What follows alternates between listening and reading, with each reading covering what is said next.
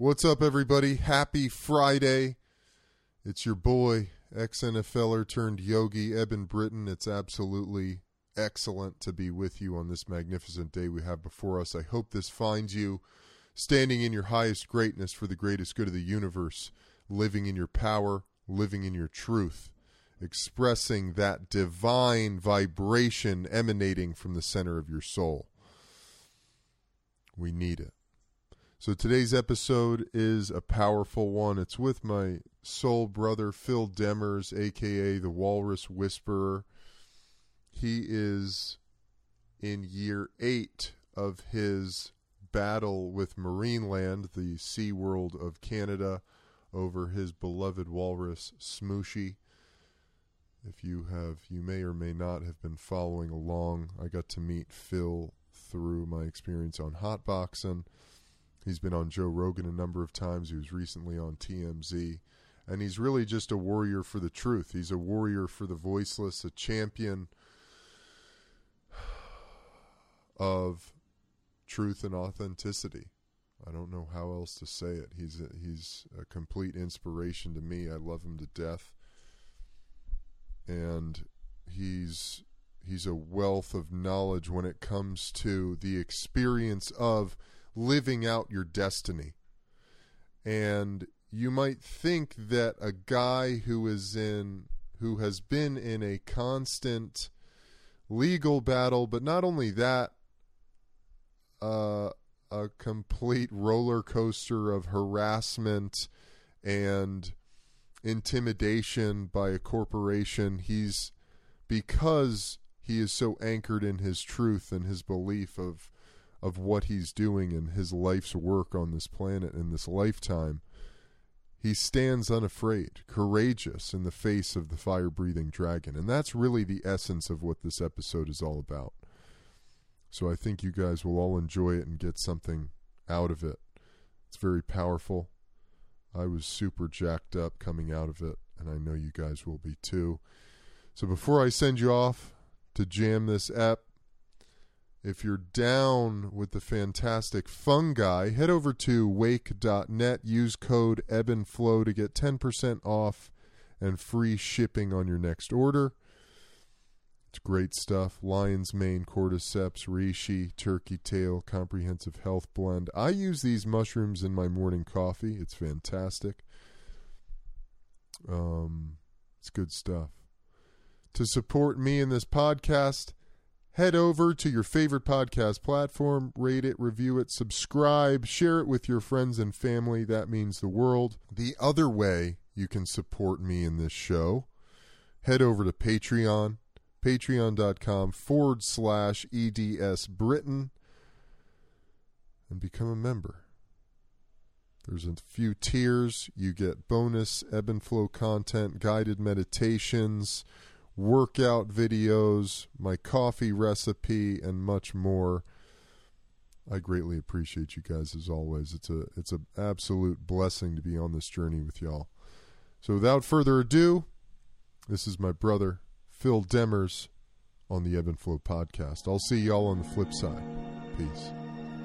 You have unlocked the eternal link to internal source, the key of imagination your admission.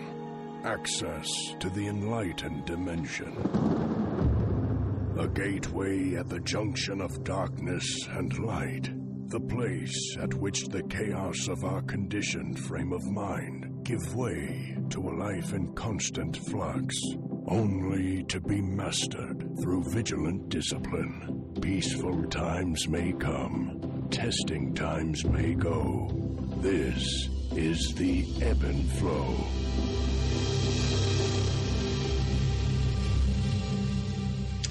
Phil, we're rolling, brother. Hey, dude, it's so good to see you again. First of all, I'll just start with that. I yeah, man. Same as always. I'm always excited to have this, uh, to have our catch up. And in fact, I, uh, I today mentioned on Instagram Live that we were we were going to do a podcast, and you know there was a lot of people that immediately like, "Oh, Brits! Oh, dude, Eben! Oh, dude, what that that's going to be so great!" They were like immediately stoked. I'm like, people feel us, and they know that this is uh, this is always going to be a fun conversation. So again, I'm I'm always stoked to to catch up with you. So Me Good too. times. man. Me too, bro. You were just starting. You just said uh, something that's so true. Is how when we did our first, the last time we t- we talked, COVID was kind of just rolling. I don't know when was that, May or June or I'm i'm trying to think when it was exactly too, and it's it's got to be in and around then. Because, oh no, wait, had I been had I was I injured yet? I think I was injured. You- so then, I don't think you you hadn't had your fucking foot shattering event yet. well, then then in that case, it's before September for sure. So Yeah, yeah, it was definitely before September, but how this zooming now it's now it's the go-to for everybody, which is kind of cool because I think it makes the fluidity of business and the opportunities more vast. Um, I still enjoy human connection, but you know, when you're fucking all the way over there where you are in Canada and I'm here in LA, it's good to just be able to connect with you by any means necessary.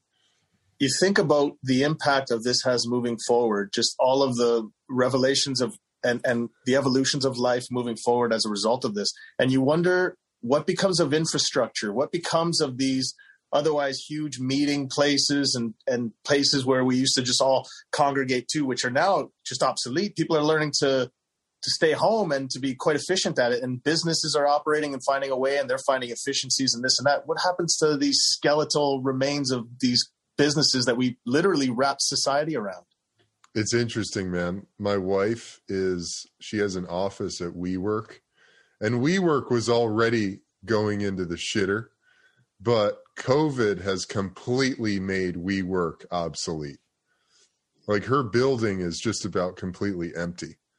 There's four floors of offices in this big building out down in Burbank, and she's one there she's on a floor with there's pro there's got to be 50 offices she's one of three people that's still in their office Jesus, just walking around in like skeletal remains, man. yeah It's dude crazy. yeah It's totally. crazy. And there's these there's this max exodus not only in businesses, but now people are realizing like, why the hell would I live downtown in the shoebox right when I can get the hell out of Dodge? Like, and so now society is endure is is I think we don't know yet the magnitude of shift we are already amidst, and we won't know it until we are our full swing. But at that point, there will be such uh, there will be such a change happening that there will be no ability for them to adapt to catch up. You know what I mean? Like it's Mhm. it's two separate ideas, and they're Yeah. conflicting in, and going in opposite directions. That when does it materialize into its next thing, and what does that look like? Ah, man, I wonder. Yeah, it's really interesting, dude. It's really interesting. I mean, take that to I mean, your whole realm that you live that you fucking live and breathe and fight in. The realm of zoos and aquariums. Are these things going to go? What are we going to do? What are, I mean, are people going to I mean, we've already been seeing sensing the inhumanity of keeping these wild, beautiful creatures cooped up in these tiny pens. But now it's like people, I mean, whatever you want to say about COVID, it's definitely, there are definitely people out there who have been so affected to their core by COVID that they'll probably spend the rest of their lives walking around with a mask on and being afraid of other people for the simple idea that you're this toxic uh, contagion vehicle. And so, you know, fewer and fewer people are going to be willing to go and do things like go to the zoo. I mean, I I, had already, as a parent, I, I had already kind of before COVID had crossed into the world of, you know, I don't know if I want my daughter. I mean, obviously, the zoo was a huge experience for me as a kid, but at the same time, I don't know if I I don't really agree with keeping these animals in these tiny cages, you know? And prior to COVID, the world was moving at such a speed and at such a rate that we didn't really think about it. There we Uh-huh, gave it some uh-huh. thought and some time. And then now that that the vast majority of the people have had to like reassess and had some give it some time to think about it while they sat in you know really small environments, I don't think those people emerge go and celebrate the practice of keeping animals in captivity. I just think that that is now a thing that is Whereas before it was on the radar as conflicting as per what is ethical or not.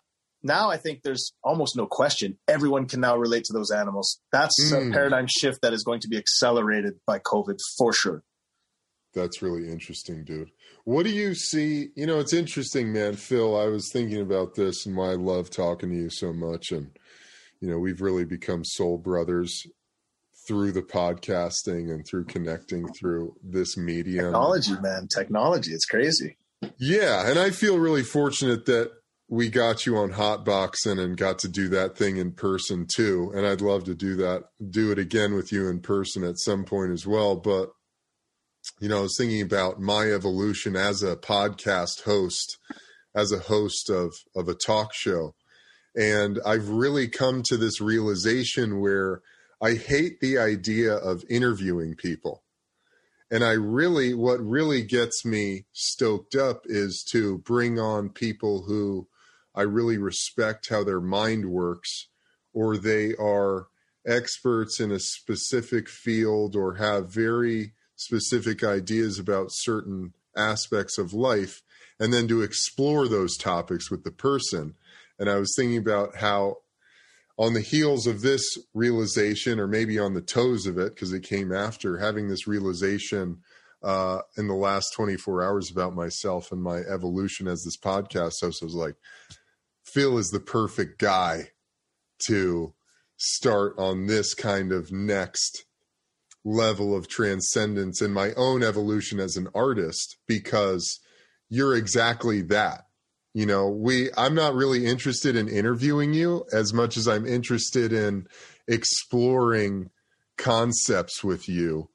I and, understand exactly what you're saying because it's almost it's almost where we always go isn't it? It's like we could talk about what everyone else would talk about and ask the obvious questions and i can go through the motions and jump through the the hoops as i habitually do or we could just literally bounce and vibe off each other and go to, and, and, what happens is I find myself my eyes rolling back in my head when I talk to you because I'm now entering that creative cortex and I'm just like, oh, cool. And I'm exploring these cool different places. Yeah, I do like I and you know the thing, your strength is your curiosity and sensibility, and that's where you will be perfect in that capacity. And that's where you on on hotboxing you brought that element, right? You brought that element of making it feel real to uh, the people that weren't there for the grandiose of the of the you know the illusion part of it all the sort yeah. of uh, the, the, name popping and whatnot yeah. but but the but the content and the heart man mm-hmm. so i'm i'm i'm stoked to be sitting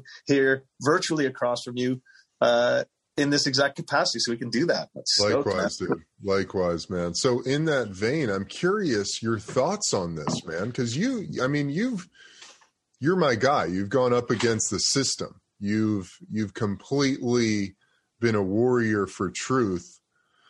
And I'm curious your thought. What is the evolution of the zoo? What is the evolution of the aquarium? What is the ethical transcendence of that of that whole world? Like, is it safaris? Is it like because now and talk about also these animals to some extent have all been domesticated. So it's not really like we could just set them out into the wild to fend for exactly. themselves at this stage. Which well, that would be the most irresponsible thing anyone would do, and that's certainly not the thing anyone that has any interest in the animal's best interest would ever advocate for. That's right. for sure. But I think uh, the evolution with zoos, and and I think that that's going to come with with how the market the market always decides everything. I mean, that's just it. it. It comes down to dollars and cents. And whereas governments for for a long time always propped up zoos, you'll notice that uh, zoos more often are um, are governed by their uh, cities. They're often uh, they're often recipients of grants and whatnot. That it's it, they obviously they, they very often work in symbiosis with with cities and government. Well, the governments don't have that level of funding anymore, so the zoos are going to have to they're going to have to uh, fend for themselves, and in that capacity, they're going to have to evolve. So this mm. is where the old ideas and the old infrastructures are just not going to work. The people that are going to be viable are the ones that are able to transparently show that their that their dollars and cents are going towards conservation, and that's uh, that's a tough sell because it's uh, it's just not been, and uh, people don't go work, don't become CEOs of zoos to make less than than the elephants make, for instance.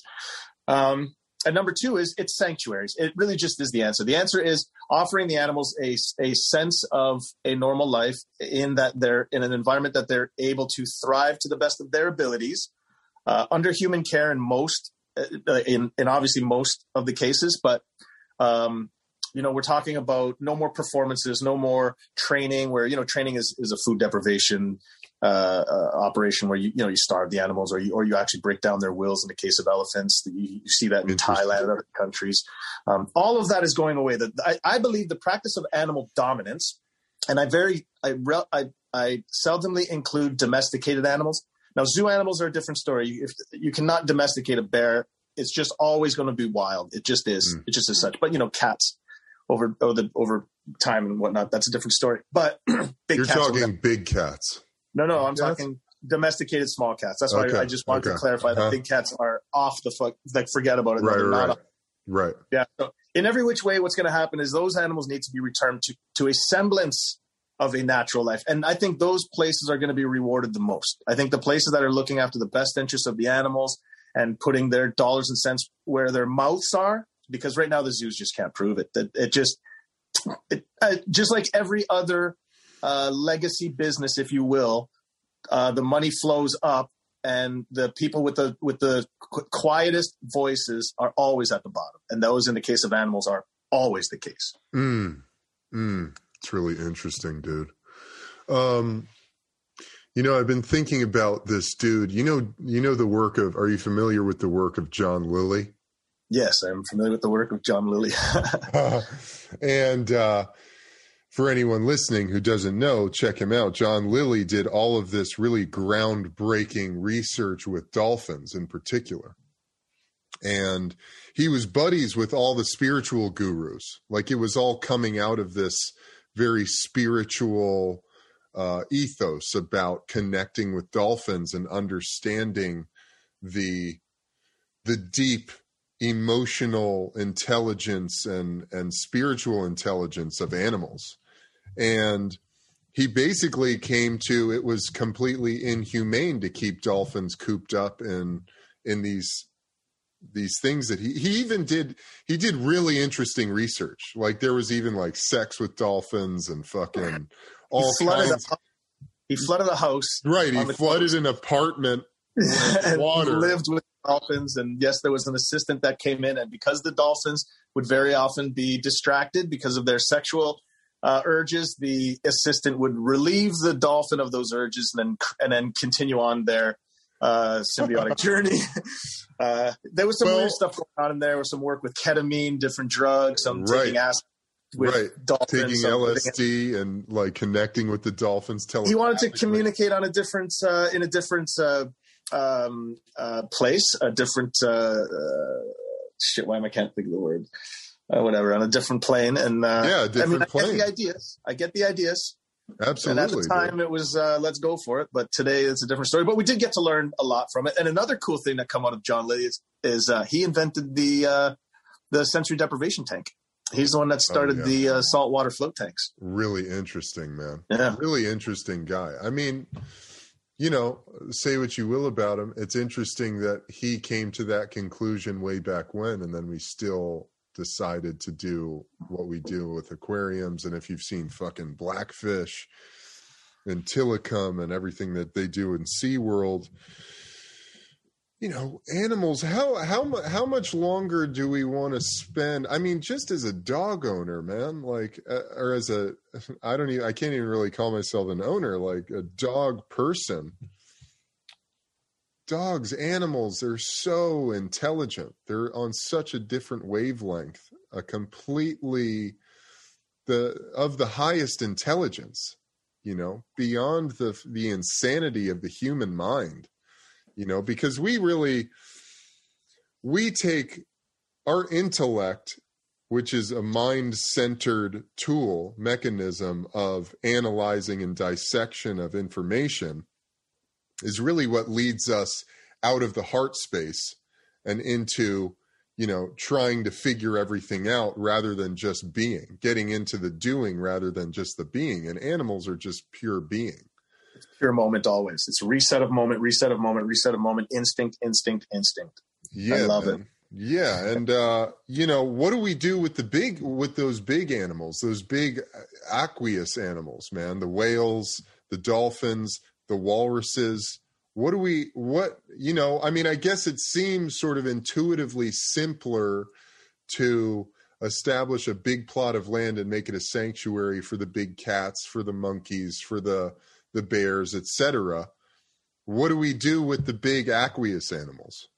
So it ex- it is currently uh, at the permitting stage in the east coast of Canada and will eventually evolve to being uh, established on the west coast of the states. But there is a model called the Whale Sanctuary Project where they're going to uh, erect a fenced-in cove of sorts, something on the coast where there's you know ample water exchange and uh, these animals can live a semblance of a free life, the dignity, they can feel the rhythm of the seas. They can, in fact, hunt on their own for the first time in a lot of their their their lives. Some may very well uh, graduate to full release, but they'll all be under uh, human care, and so that's happening. And that's I would imagine that.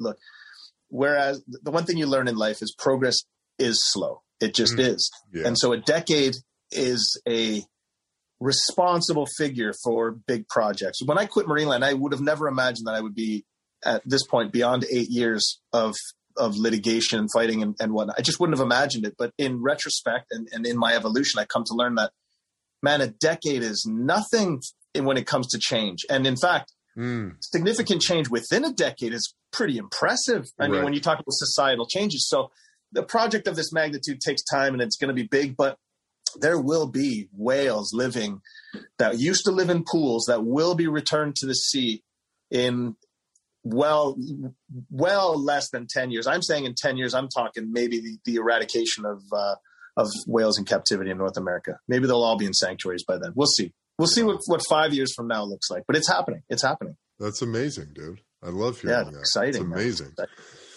For anybody who doesn't know or isn't familiar with this story, I highly recommend a few documentaries. Blackfish, The Cove, which is gut wrenching. Blackfish is pretty traumatizing as well. And then your movie, dude. The Dude, Walrus it's out. Believe this? Whistleblower. I know it's out and it's getting mass distribution, right? On Discovery.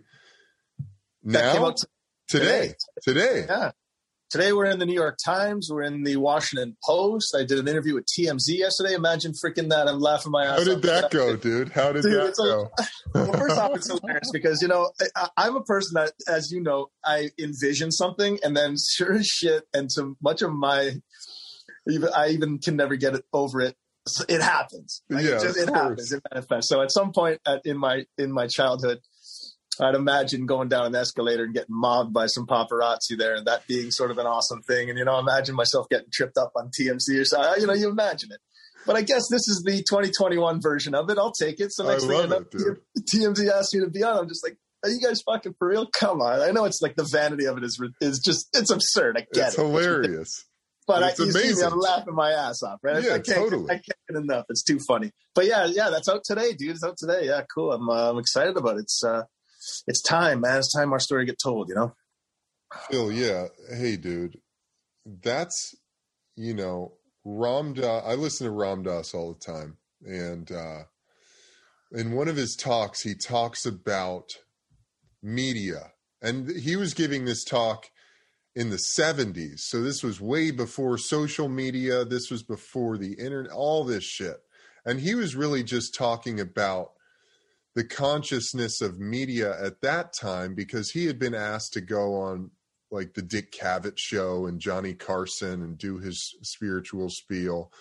And he would always turn it down because he said there was this inherent um there was an inherent bastardization or perversion of the message through the unconscious production of media.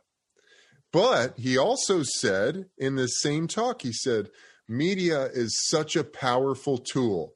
It is it is maybe the most powerful tool we have ever seen for burning off karma and for people to because you get this you have this experience of being able to visualize and see experiences happening and you literally get to work through the karma without actually having to do it so there's a there's an incredible opportunity in meeting right it's to, like the exercise alone of being able to process yes. that. Wow, cool. Huh? Yeah, and I think we're in the midst of that. And like, you know, of course, guys like us, we hear TMZ and we laugh our asses off. It's like, oh my God, that that nonsense. But dude, at the end of the day, these this platform is massive. They reach millions and millions of people. And Phil, for you to go on there, I thought that when you posted about that, I was like, dude, this is massive, man and it really started i mean you getting on you you know developing the relationship you have with joe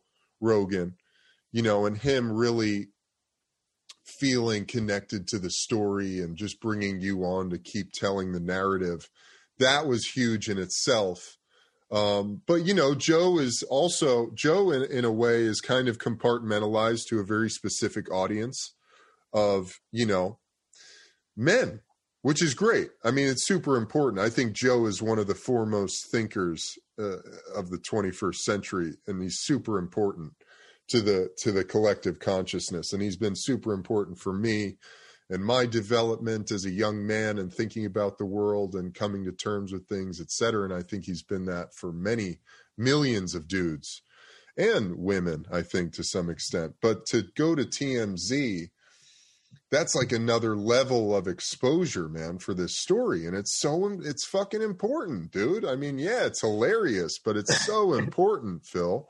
I won't lie. When they tweeted it this morning, because I actually tweeted from like the TMZ account, and it's a you know on Twitter. Again, I get I get the I get giddy as well. I see the blue check mark, and I just get giddy, and I see it says TMZ, and I'm already pinching myself, going, did that actually happen? Like, come on, did it actually really happen? And it did. Uh, I did have a sense. I will say this, and uh, I don't know what is speaking. Perhaps ego, perhaps relief in general, perhaps. Uh, Let it be there, brother. Let but it. whatever it is, I should say, I do feel to a certain extent that that was a turning of a corner. Whereas mm-hmm. eight years ago, I promised Marineland that uh, that our story would be told. I feel at the moment of that tweet when it says, when TMZ says, you've got to listen to, and they tag me, and then they promote the story, which is the story that I promised Marineland I would tell.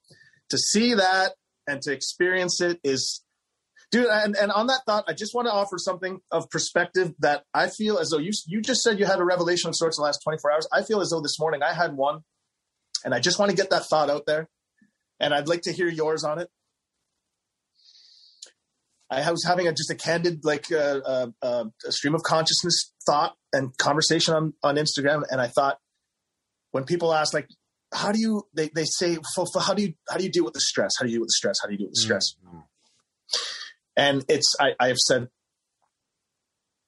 the path that I decided to go with this was to not resist. Okay. It was mm-hmm. to not resist and to flow because I knew that in making my decision, which was a big one, um, that it, things were going to be different and mm-hmm. that I was up against a lot. But be that as it was going to be, I was not going to resist from fear. I was not going to, I was not going to be led astray. And so what I explained to everyone was I never stressed myself with the goal of achieving. I kept a steadfast focus on not being led astray.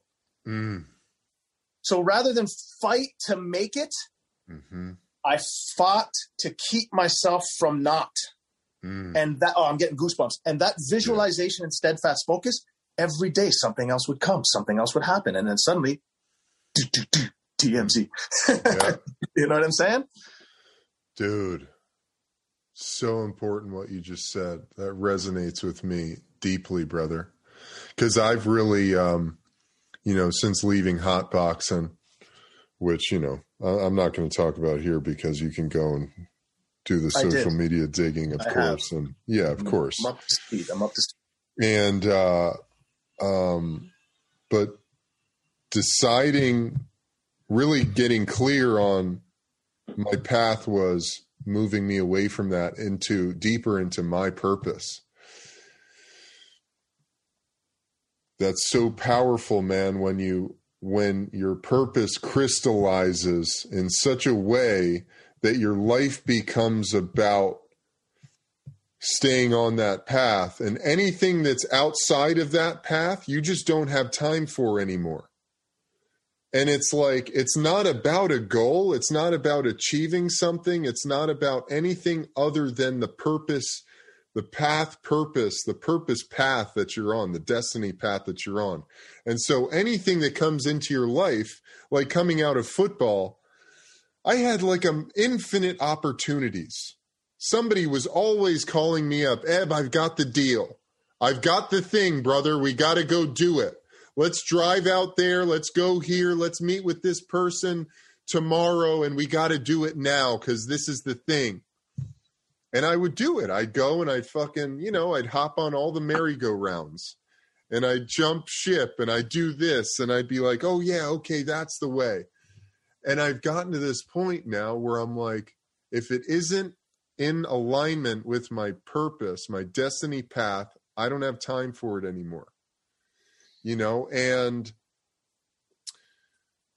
for you to for you to realize that or to verbalize that I think is so is so powerful. It's so important for anyone listening, man. Cuz in this day and age, we've transcended any restrictions. We've transcended any any restrictions in what is possible.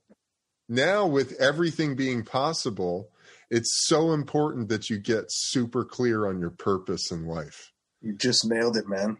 Right? It, everything just lines up thereafter. And I see, and I won't call people, I won't outright say lost because I can't offer that blanket term, but I talk to a lot of people and I don't get it because I have it. So I don't get it. But, eh, but I think not having a purpose sounds like a curse. Oh, I remember it because I was I was laying on that bedroom floor making a decision. It was whether to go with my conscience and what was what was the thing that I was resisting for too long, or to just allow myself to do the what was impossible, not very possible. I feel as though when people say to me, "You are so lucky," it's like so strange because they're they're saying lucky to be to be up against the machine. It's like, and oddly, I am. This is what I. This is what I say. I do it with a smile. They don't understand. They say, "How is it that you're not stressing?" It's because I'm exactly where I'm supposed to be. Yes. Yeah. And there's, but I, I see that level of of them being like oddly jealous of that, but I. I feel that from them. There's a level of being lost, and I think that that's because mm. they got led astray from their path, which I mean, even in the earliest childhood, I can assure you that I always wanted to be Superman.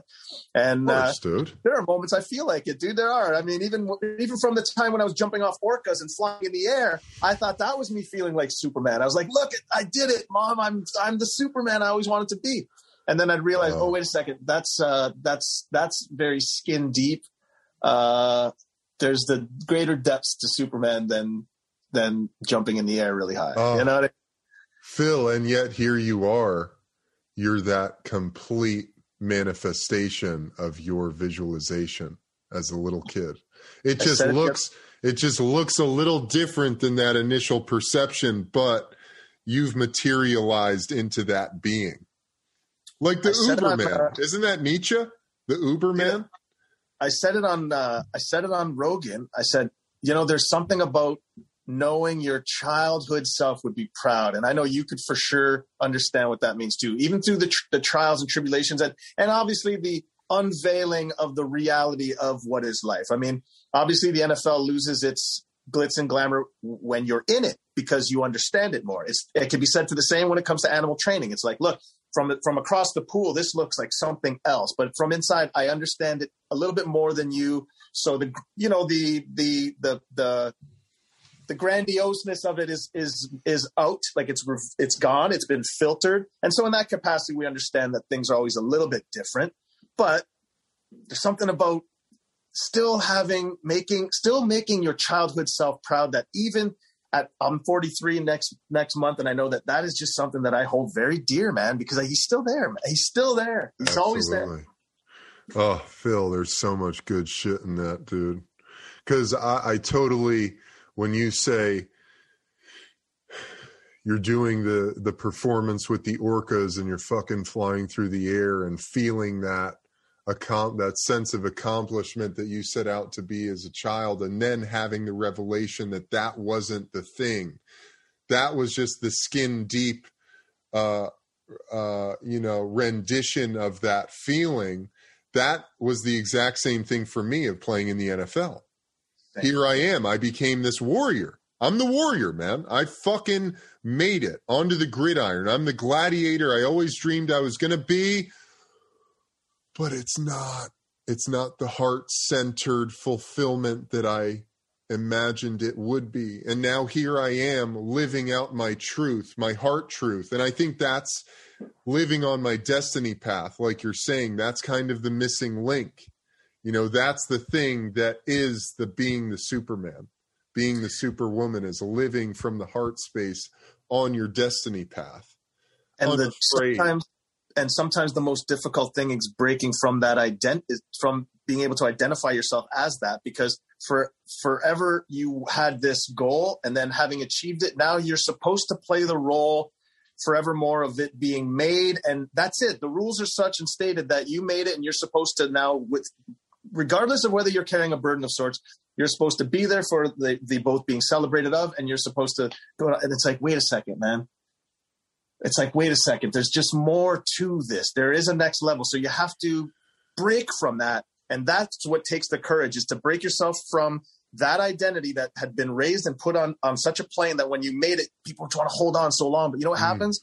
That's holding on to a job that you hate for too long just to be able to say you're a teacher lawyer whatever it is. That's holding on to a relationship too long that's been toxic for too long but you're holding on so that you have that familiarity and comfort with despite it that identity of being mm. in that thing that was a goal yeah yeah. The reset button's a fucking tough one to push, man. Very, dude. It's painful as fuck. That's it's the goal. Painful. That's that's the beauty of it. Isn't that the inherent beauty of change? Is is Absolutely. as ugly and scary as it is, is running into the fire, man. There's nothing like like coming oh. out reborn, eh? Totally, brother. Absolutely, man. Um, the other thing that I think is really interesting to explore in this, Phil, is what and may and maybe you just hit it on the head. You you might I think you you probably you you just hit it on the head. What about all the people who are doing that job that you used to do that are just totally bought in or maybe they're not bought in. Maybe they, you know, how do you you can't unsee things.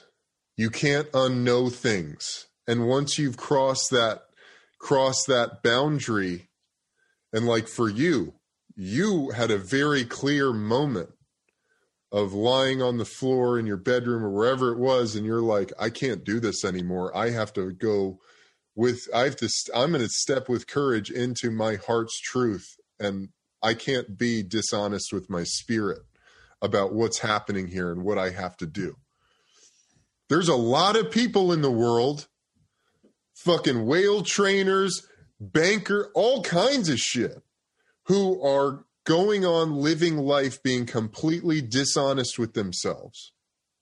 How do you do that? What how do we how can we understand that purpose and maybe it's just like what you said, maybe it's just too painful. It's too painful to extricate yourself from the identity. Does that not resonate with everything being about the fear of death? because don't you feel mm. as though once you break yourself from your identity the oh. fear is that you'll either be be it forgotten or lost or whatever it is that you yourself don't have you're losing a part of you that you were holding on to which meant being alive mm. I attribute all of my fears to that of the fear of death. I just do wow. deep down. I've I've known it. I've been shaken to the core with change. I'm that guy who doesn't like change. I get I held on to that job too long and it was for mm. fear of losing that identity. The guy jumping off the whale, that was some good stuff back when I was doing it. You know, these were, and I had the walrus, of course. I had all these, you know, I had this cool, it's like the idea of breaking away from that was very difficult, but it was my ego holding on to that. That mm. could not have lasted forever, whether I liked it or not. My evolution was such that I was being torn from there and I could resist it all I wanted, but that meant li- living in hell. But man, there's just something about misery likes company and and and there's something there's there's something in the psyche and and psychology of uh, I don't want to call it a, a perpetual victimhood, but there's something about there's some comfort in misery. It's odd, and I think that that's a, a toxic addiction of sorts. And I think that it's uh, mm. I, I, think that it's also uh, contagious. And because misery likes company people like to get drawn in. And this is where i also caution people. Sometimes you have to watch the intentions of even your staunchest supporters because even they and sometimes even unconsciously may lead you astray. And if if you're steadfast in your focus man it's work with me or work without. It just is. And too often not yes. you find your even your most staunchest supporters are working for themselves too. They just are Absolutely. And it's not a bad thing. It's not I'm not saying no, that it's no. necessarily a bad thing. I'm saying in all relationships, if you're not taking as well as giving, then you're you're completely being used. So you have to have there's there's a there's a give and take thing. It just is. Dude, I did this I did this podcast a few weeks ago. And uh this this thing came out of me and it, it was it's easier to be a victim than it is to take accountability for your life. You know, it's just, it's easier. It's easier to play the victim card because it's easier to say, I can't do it because that yep. person. It's that situation, this thing, who I am, where I was born, whatever the circumstance is. It's easier to say it's their fault. That's why I can't do it rather than go, you know what? I have the fucking power to do whatever the fuck it is I want to do in this in this life. You know? I, uh, I use the example of when I was trying to get off my uh, my brain meds, is what I call it, but it's the uh, antidepressants and whatnot. Oh, Every yeah. time I'm trying to get off, despite the fact that my doctor, uh, when putting me on, I, I, you know, I had him assure me that it wasn't addictive. I didn't want to be forever more uh, reliant on these things, and he assured me that. And I said, okay, well, let's give it a try. And then sure as shit, when I go to get off them, I get electrocuted between my ears and my eyeballs are crunching every time I look left, right. And I would run back to the medicine cabinet. I would run back to the medicine cabinet rather than go through that to get off. Mm. And then I did. And then I found marijuana. Thank you very much. Prohibition Farms. Yeah. If you're in Canada, enter code love Phil that. at checkout. 15% free delivery. I love that, Phil. yeah, yeah, but that is it's the same. It's that whole misery. Uh, there's something about the comfort and discomfort of change, and and just that that sort of analogy of running back to the medicine cabinet instead of finding, in my case, an alternative, but taking uh, going through the pain instead. Mm.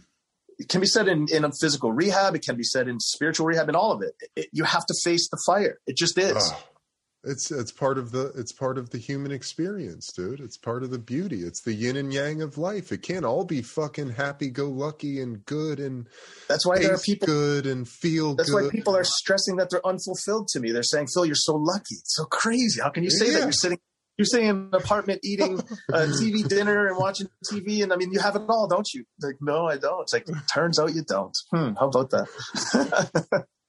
they lied to you, man. Oh my God, Phil. Phil, uh, have you read the Bhagavad Gita? I I have to admit that I'm not. And this is something that I need to address more, but I don't read very much very mm-hmm. often, mm-hmm. and that is because I, admittedly, I don't have a very long attention span, and my words start doing this, and I just I have that thing. So I mean, that's I, all good, man. Yeah. I intend to. I intend to, but no, the answer is no. I haven't. I'll say well, that I will, or I'll say that I want to, but I probably won't. But please tell me.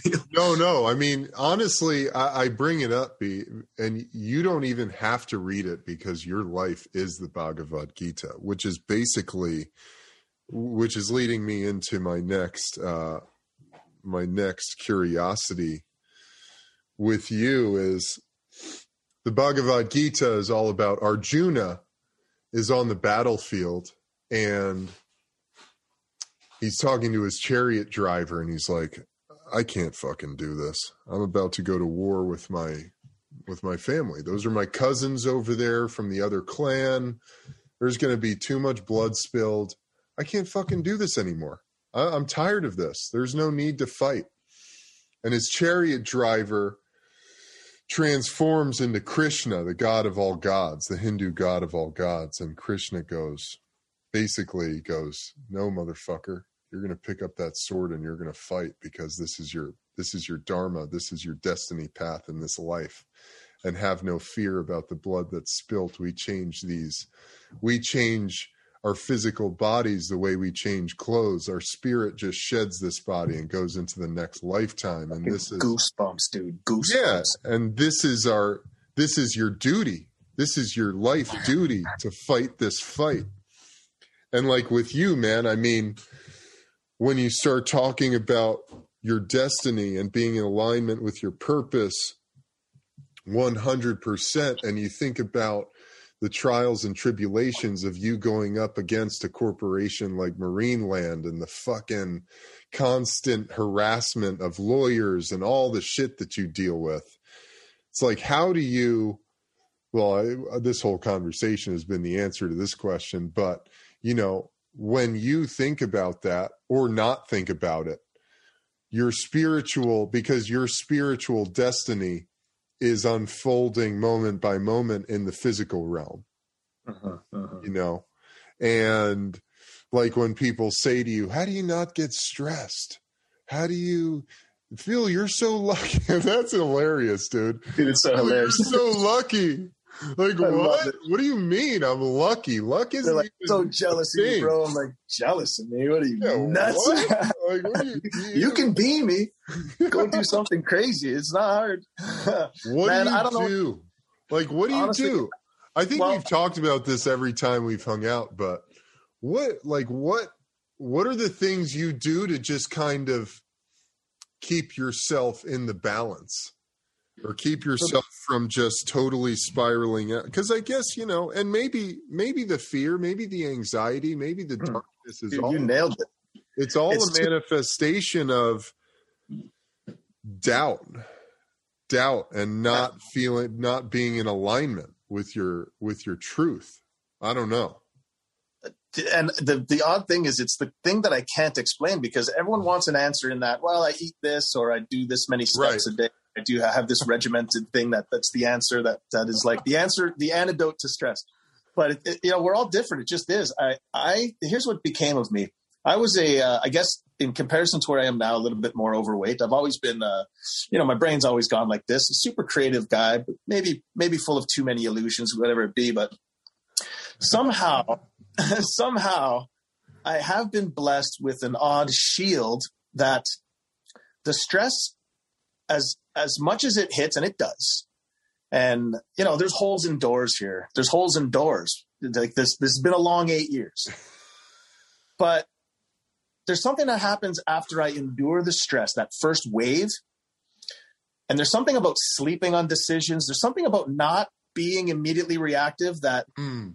once you see past, once the unveil and the, the and the information is processed and filtered properly, I, you get to realize that it's all bullshit. It's all bullshit. It's politics and it's talking and it's words and it's this and that. Well, you can't fucking touch me, man. You can't touch me. Marineland thought they could touch me, but they can only touch me with words, pen strokes, pictures, whatever the PR releases. They can they, they can do all that stuff. Man, they cannot touch me here as long as I just stay steadfast, focused, and just. I mean, at the end of the day, I somehow it turns to this courage that I'm winning. They're fighting so hard. They're doing what they're doing. And that feeling that I'm getting is because I'm doing that to them more and more and more. So this feeling I got to give to them. So I can't hold on to this. I, am too busy giving this to them. Mm, it's powerful, dude. What is there, just, you know, for the sake of the conversation, what has been their stance on everything? Is it just that you're an insane person who's pissed off about being fired or or you know is that you're a disgruntled employee who's just trying to defame them? Is that their stance or do they so, say anything about the well-being of the animals? Like the, the, the entirety of the lawsuit it's it's a slap suit it's a strategic lawsuit against public participation. They'd hope to keep my voice out of uh, creating a narrative around the care of the animals, around creating laws, and you know they didn't want for anyone to know anything. So everything that they've said, narrative wise, I can give you a million examples, is just fiction. I mean, so what they've said is that I uh, plotted this elaborate scheme to steal a walrus, Smooshi, of course, that I trespassed on the property, which I've, I mean, I mean, that's not hard to prove. Show me a picture or video. You've had eight years, but of course I never did. Um, you know, they now they're saying, well, this is this is actually crazy. We've just uh, uh, come tomorrow. Anyways, there'll be some there'll be some breaking news in the coming weeks because we did go through a motion, and Marineland is now attesting that or uh, saying that my defense of their now, I mean, at this point, it's just it's such a bust. The, the lawsuit is based on credibility, and it's all lost because they've had eight years to prove anything. They can't. We all, it's transparently abusive lawsuits, all bullshit. But now their latest is that my defense of their lawsuit is an abusive process because I want a walrus. and that I've caused them, wait for it, I've caused them libel show that I've made this lawsuit go exponentially longer than it needed to, and that because I'm funded, uh, I should not see any um, uh, that my life's not been compromised because people are, you know, I have a GoFundMe. They say that I'm living this lavish lifestyle, and uh, and that and that they haven't defamed me because my life got better, and that my defending their lawsuit is an abusive process. So they're now actually complaining that by virtue of their abusive lawsuit failing, that their failings I should not have, they should not have to pay for by consequence because I've benefited. Imagine this. Anyways, they're, they're, they're running in circles at this point. Their position is muddy the waters of debate at all opportunities. Spend the monies where you can so that you can influence uh, public policy. Uh, do the PR machine thing that you can. They learn very quickly that handing me the mic and giving me attention was the biggest mistake they could do. So the more they sent out PRs about me being crazy, the more people got curious, talked to me, and realized oh shit, he's rational. Oh yeah. no, the zoo is lying. right, right, dude. That's amazing, man. I love that's fucking amazing. So they never ever try to uh retort on the well-being of the animals. It's all just about you. No, they were charged with multiple counts of animal cruelty, and they sued the government agency that uh, that charged them. Oh, that tells you everything, doesn't it? Yeah, yeah. No, no. This is everything. it's not just my lawsuit. Bear in mind, my I'm the sole survivor at this point, but there was there was there was in excess of twelve lawsuits, all journalists, all magazines and uh, podcasts, and all places that would that would allow me to speak. And if you interacted with me and Marineland knew in advance, they would threaten you and that you they would sue you. I mean, it's all well documented. I mean, there, there's eight years of history of this, but no, it's just been transparently abusive. And uh, unfortunately for Marineland, and fortunately for me, I've survived it, and I want them to be accountable for what they've done. So I just want to go to trial. It's just really that simple. I mean, at no point did they say to me, um, you know, Phil, uh, here's a million and a half dollars to you have to go away because I'm, I'm actually suing them for abusive process for to the tune of one and a half. But it should be noted that here in Ontario, those those figures are never they never happen in civil litigation. Those are just big scary numbers. They sued me for that figure, so we just bounced it back at them. It's kind of a big joke, but it did allow me to have a hand in in using the judicial system to you know give them hard negotiations and everything else. But when they say something to the effect of well, he's uh, abusing the process because he wants a walrus. He won't uh, negotiate with us with you know monies and stuff. It's just like, well, I sued you for a million and a half. I'll just sit here at this end and be a dum dum and pretend like that's what I may get in court, knowing full well that I'll probably get less than Marineland will ultimately offer me to not go to court. But I want to go to fucking trial, man. I'll skip out on whatever monies that may that may represent. Like mm. I want I want to survive this thing so that any other corporation that has any other uh, that is incentivized by abusing the courts may think twice, and that there will be precedents in the courts. Because here's the other tough part, and my lawyer stressed this to me a long time ago, but I was just that idiot kid who just wouldn't, you know, I just had that steadfast focus. And he said, you know, proving an abusive process lawsuit is difficult, and there's not a lot of examples of it because nobody survives. You have to survive a, decade of abuse. And we're talking to the tune of hundreds of thousands of dollars. Stress that, Phil, you're not going to understand. I mean, litigation kills people. Some lawyers, the good, get out of civil litigation because they see what happens to people. People die from the stress, man. It kills people. Uh-huh. So it's a very stressful thing. And so when I'm explained all this, I just say, well, that's not going to be because I have the truth and they don't. Well, it turns out it is going to be. It's going to take me 10 years. But I am going to be that guy. And I wanted on Marineland to have that blemish on their on their legacy that they went down in the ball of flames uh, as as a big embarrassment to society. Yeah, yeah, it's amazing, dude. I mean, you know, it's their it's their own undoing. I mean, let's be honest. I'm just right, a vessel right. of their car of their karmic sort of release. They, they've asked for this, and I'm just I'm just happy to abide. Totally, man. Yeah, it's uh it's karma. It's just karma in action. I got the um, best seat that's all it is. I'm just a witness. I keep stressing it. I'm really just a witness. I haven't had to make any decisions. I just sit down and I watch everyone else support me. And at the end, you know, I've been, I, have hung on by the skin of my teeth. I've been on my heels to the tune of like lots of money of, of you know, no prospect of get, getting it back. And then suddenly I get a, an invite to Rogan or something. It's always just been through this again, steadfast, steadfast focus and, and, and faith, if you will, that in the 11th hour, man, eh, when that heart is beating to the point where you think it's going to stop, there goes the next level. Okay, we graduated again. What? How can it be? But it, we did. We do. We do. We do. We do. Yes, yes, exactly, dude. It's so true, man.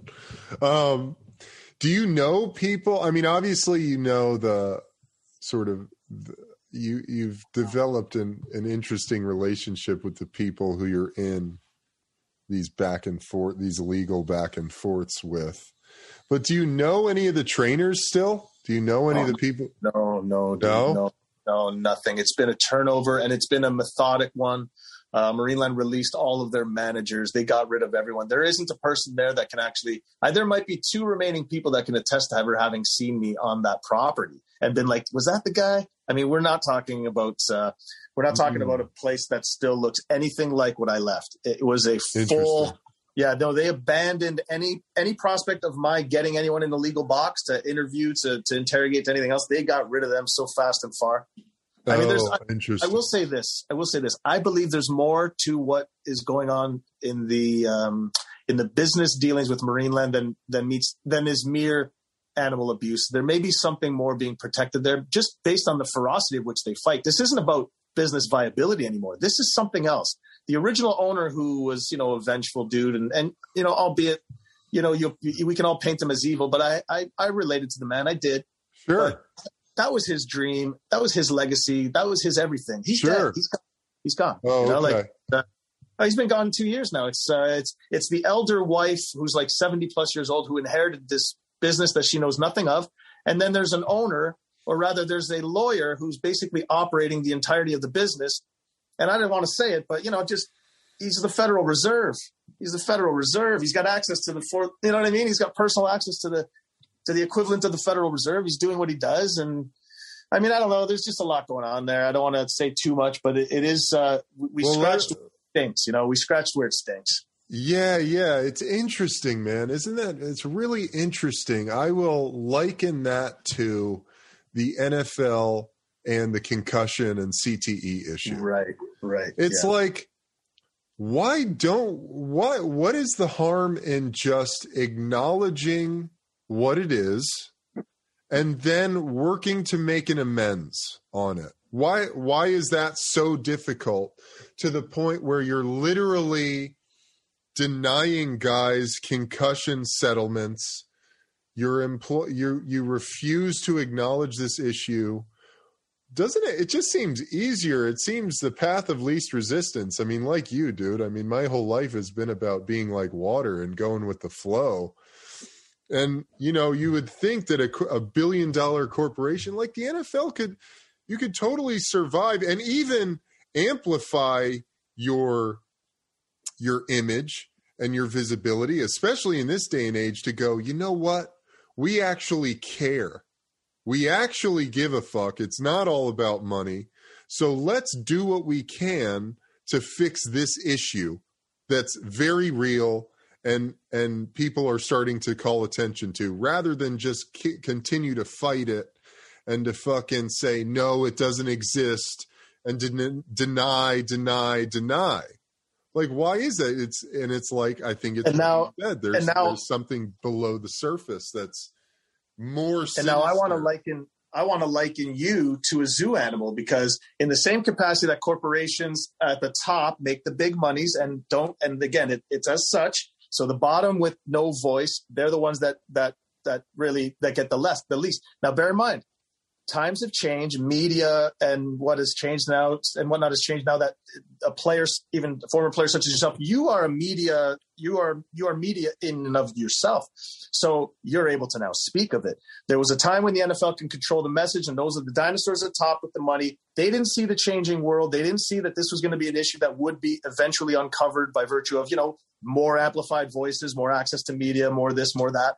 And so that's the fight of any legacy business Whereas mm. old ideas have to essentially die for a new manifestation of what will be a viable business. So I'm with you. It just seems if you see the light, you can mitigate the losses immediately. Lawsuits and all this stuff and and trying to fight to keep the truth out. It's like, whoa, how about we acknowledge, work with, adapt, and uh, come up with something viable and keep you people rich. Like it's not hard. We can do this, but not by denying the the the obvious and the unavoidable. It's unavoidable that this comes up. You have too many people walking around hurt.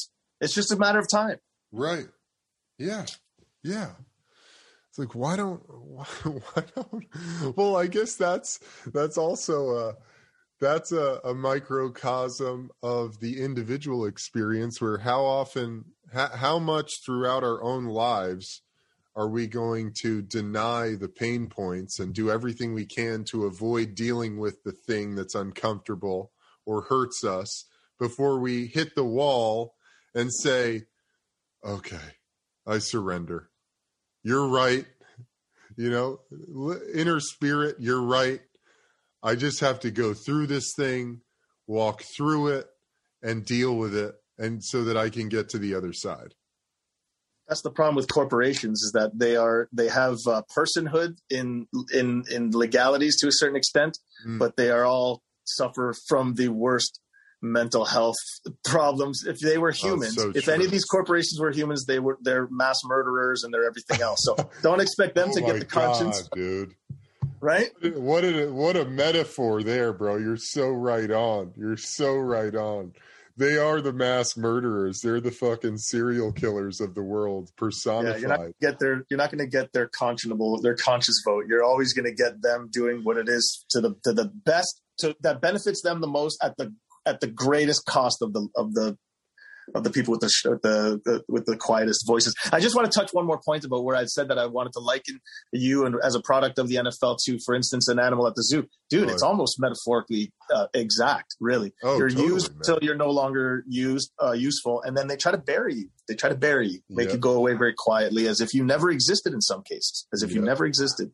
Oh, absolutely. If they could have, they would have all named you Shamu. That way they didn't have to replace, they could have replaced you without anyone knowing, right? Right, exactly, dude. Shamu passes the ball to Shamu. You know, dude, another thing I, I, want to mention is yesterday I said something that was just too funny. I just want to say it, but we were just talking and needed some guys and stuff. And I'm just like, look, I'm a fullback. I'm a fullback for the truth. That's just totally, it. I'm just, there, I'm just there to put my shoulder down and run, repeat it, repeat it. And whatever's left of me at the end, as long as the truth can make it to the fucking paint, I'm happy. Oh my god, dude, so true. No, the zoo animal thing, that's so I mean it's it's so right on point. I mean, we talked about we talk about all the time. Uh, the combine is a is a complete meat market. It's exactly. a cattle call, dude crazy. We're, we're, literally being inspected like we're animals. Yeah, You're, they're checking your meat. Yeah, how's the meat? Little lean, measured. Little lean. They do a fucking measurement of like your pinky to your Jesus, thumb. And Jesus, your reach man. and all this Jesus, shit. Man. It's like literally you can't even it's it's it is a literal analogy. It's a pageant. Of, yeah, it's a complete meat market, dude. Um, Oh man, uh, God damn it! There was something else I wanted to say in what you just said, dude. Was, oh, the combine is a meat market. The analogy of you as a zoo, you know, ultimately as a zoo animal product. Yeah. Of- oh, oh, well, you know, my wife is part of this Facebook group of uh, wives of the NFL. It's called Wives of the NFL, and it's all of these women who are wives of former players and they're all just sharing information man. It's a beautiful resource and community.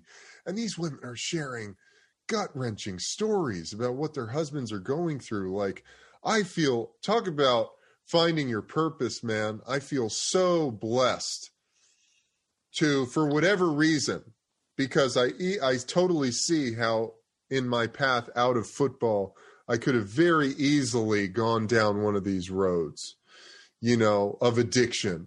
And, you know, you get you get lost in the pills. You get lost in the identity of being a football player, which is laced with shame and guilt on the individual level as the player. Because when you come out of your football career literally every conversation you have is like why did you quit? Why aren't you still playing? You're still young. You can still do it. Blah blah blah you know?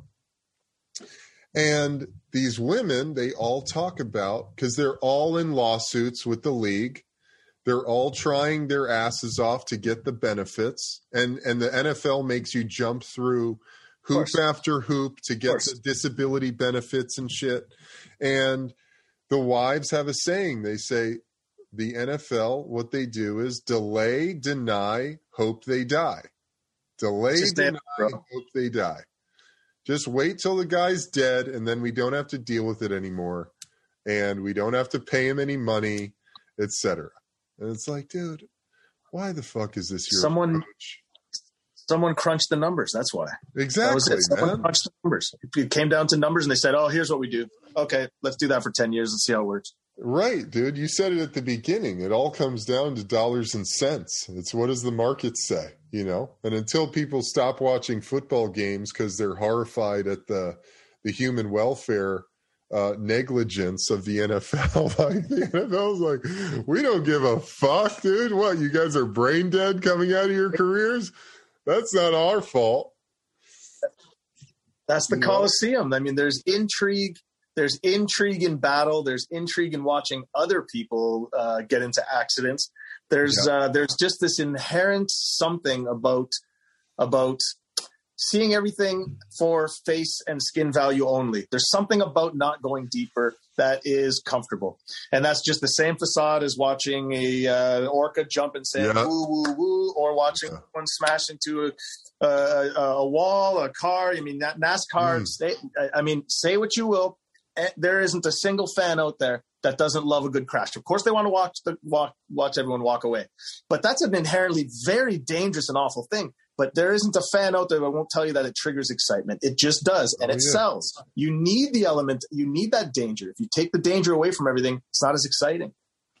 Totally, dude. It's really. I mean, it's a it's a primal. It's a deep thing. It's a deep.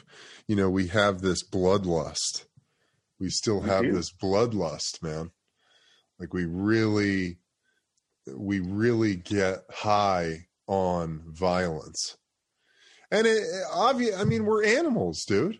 We're fucking animals. We're the human animal. You know, I don't got to I mean? tell you what it feels like to score to score points against Marineland and to know that it's like hurting them. It's like yeah, more. Sounds weird, but it's like I get something from that that is in, that is innate that I don't deny myself. It is what it is. Aggression lives and savagery is real and lives, and we can deny ourselves all we want. I mean, every, look, life is about controlled restraint and being, uh, and and and ultimately being uh, in control of yourself.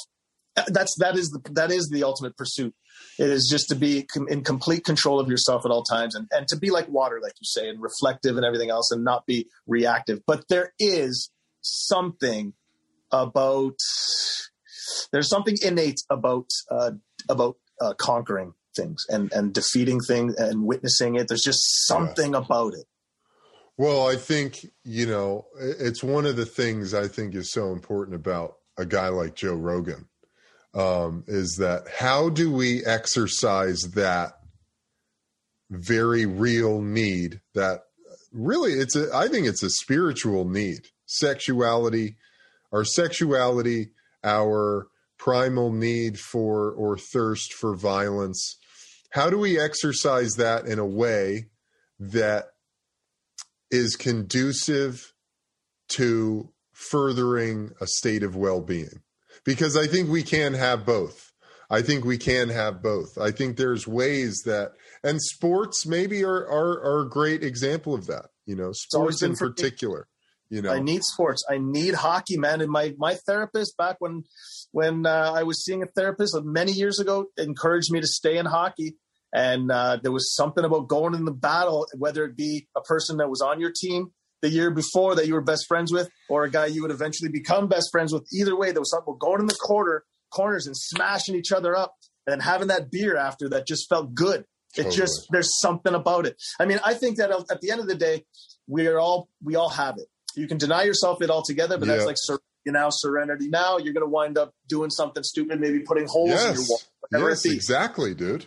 But I think the exercise of both, for sure, exercise, sport, these things, you have to compete, and, and especially against yourself. It doesn't have to be against someone else. You can compete against yourself. It's as simple as going for a run and dude, I can't say enough how much exercise has helped me. When people say, "What have you done?" I, again, I was blessed with the answers because they they just happened to fall into place. But you know, I was I, am a mailman when I'm not as hobbled as I am, and I'm I'm not a mailman because this was my uh, this was my career pursuit. I'm a mailman because in my survival mode of going job to job to job and just trying to keep this thing going, I found that thing that that benefits me mentally, spiritually, physically. I mean, I'm walking 18 to 23 kilometers a day, so be it like almost 10 miles.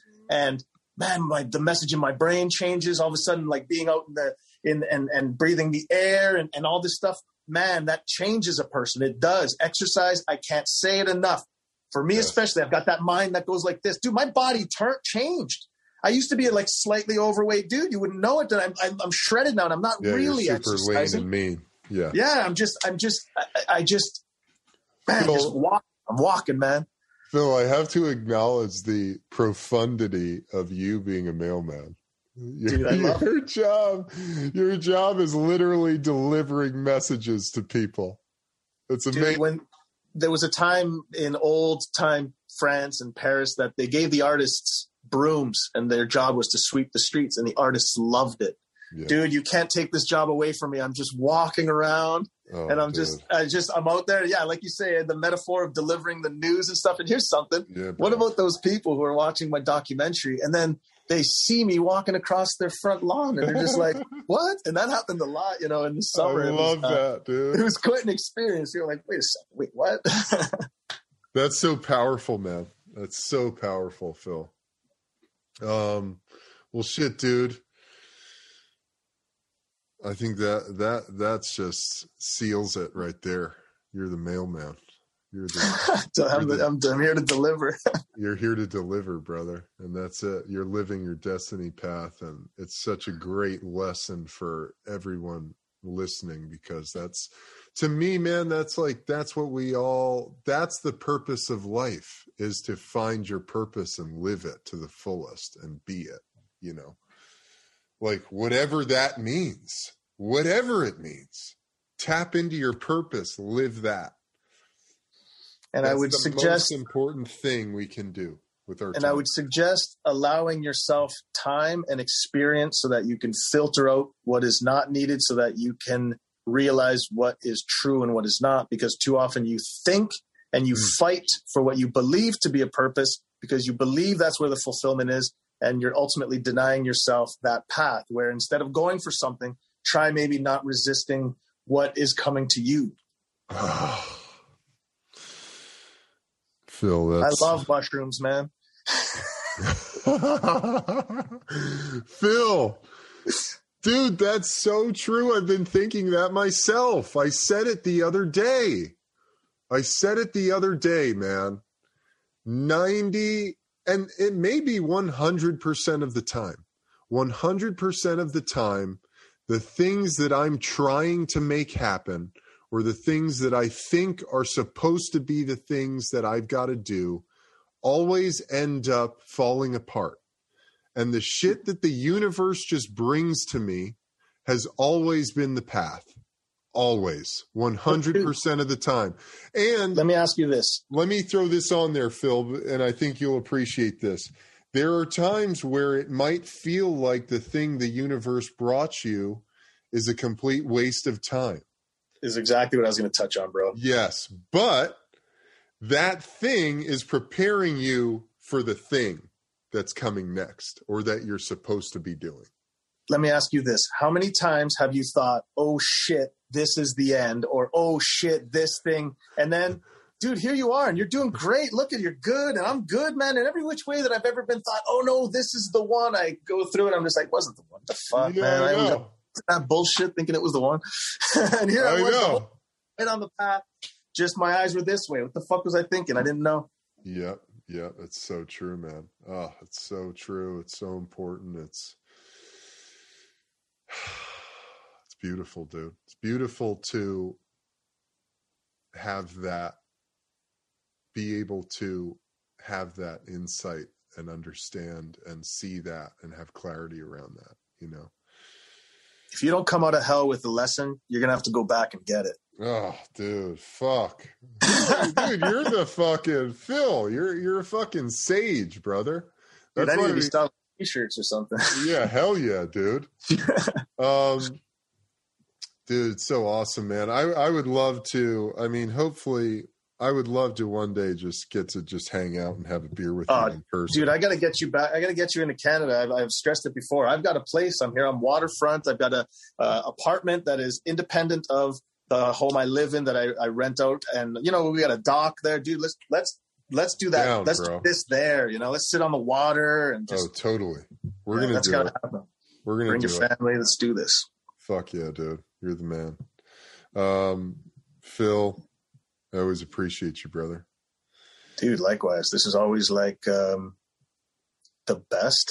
to I always just feel so put it better. simply, to put it simply, it is the best, man. It's super cathartic. It's therapeutic. It's it's fun. It's fun as hell. It's really interesting. and we preserve it properly, don't we? We just preserve it right that when it's time for us to get together, it's just always right.